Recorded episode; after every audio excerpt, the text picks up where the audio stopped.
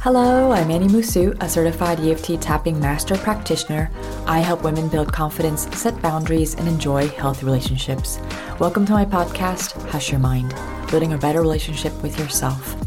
On this show, I offer practical wisdom to help you clear fears, limiting beliefs, and trauma so that you can gracefully create a life you love.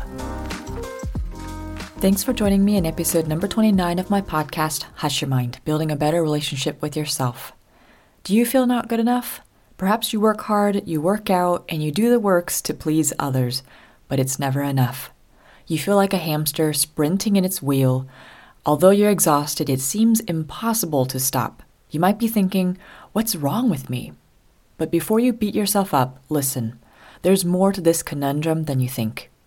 We don't have perfectionistic tendencies for no reason. So, why do we feel not good enough? The first reason is often our childhood upbringing.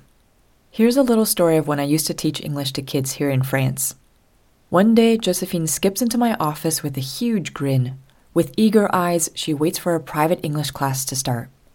This four year old girl's joy is contagious. We laugh at silly drawings and make up games to practice colors. She seems to excel at everything.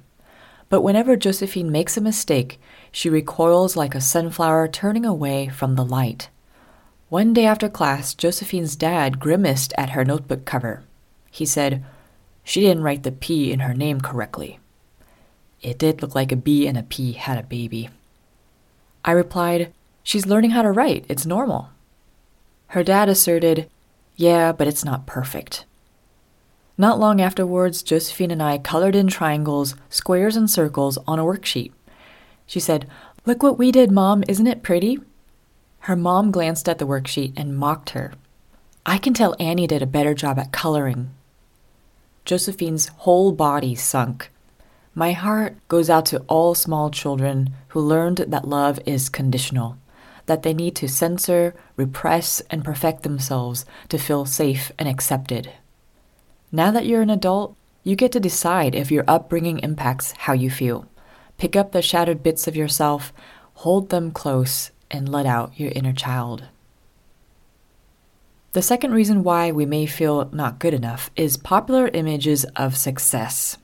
We live in a society of not good enough. Whether you believe it or not, it's easy to fall prey to media. Anyone who gets hit dozens of times a day with ads can feel the pressure to measure up.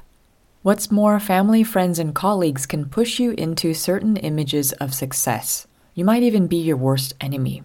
You might have thoughts like, I'm not rich enough, I should have a bigger and better home, I hate my hair, belly, legs, etc. I should be more successful, or I'm not fun, feminine, and sexy enough. Pay attention to your negative thoughts. Choose to see them as helpful signs that you're off track. You're letting others dictate your life. Perfection isn't about conforming to popular images of success or beauty. It's about marveling at how each one of nature's creations coexist and seeing our falls and mistakes as part of our beauty. The third reason why we may not feel good enough is role playing. I love the French expression, l'habit ne fait pas le moine, the cowl doesn't make the monk. In 1297, Francois Grimaldi, the Genoese leader of the Guelphs, and his army disguised themselves as Franciscan monks. As a result, they invaded the fortress and captured the Rock of Monaco. The Grimaldi dynasty still reigns over the city today, more than 700 years later. Perfectionism forces you to play a role. You set impossibly high standards and attach your worth to them. Like Grimaldi's case, it feels like a metaphorical question of life or death. You assume that if you play your role well, you'll gain approval, love, and success. Otherwise, you'll perish in shame and rejection. Do any of these sound familiar? A good parent should never yell at their kids. A good colleague must stay on task and polite at all times. A good spouse takes care of their partner first. A good friend should overlook friends' mean remarks. It's easy to lose yourself in a role and treat yourself harshly when you don't match up. Worse, you'll never feel good enough if you keep hiding behind your persona.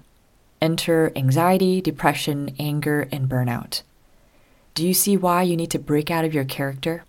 Grimaldi's men threw off their costumes too. The ultimate victory is finally embracing yourself. And finally, the fourth reason why we don't feel good enough is that we're avoiding pain that needs to be processed. Perfectionism is like taking bad medicine. In the beginning, you don't realize it. It sounds like a good idea. First, you need love or acceptance or respect. Two, you perfect yourself. Three, gain love.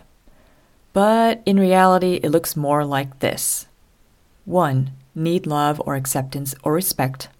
2 perfect yourself, ruminate, fear failure, beat yourself up, overcompensate, redo tasks, procrastinate, neglect self care, feel anxious, depressed, and never good enough. 3. Gain some short lived love, maybe. And 4. Repeat until nervous breakdown occurs.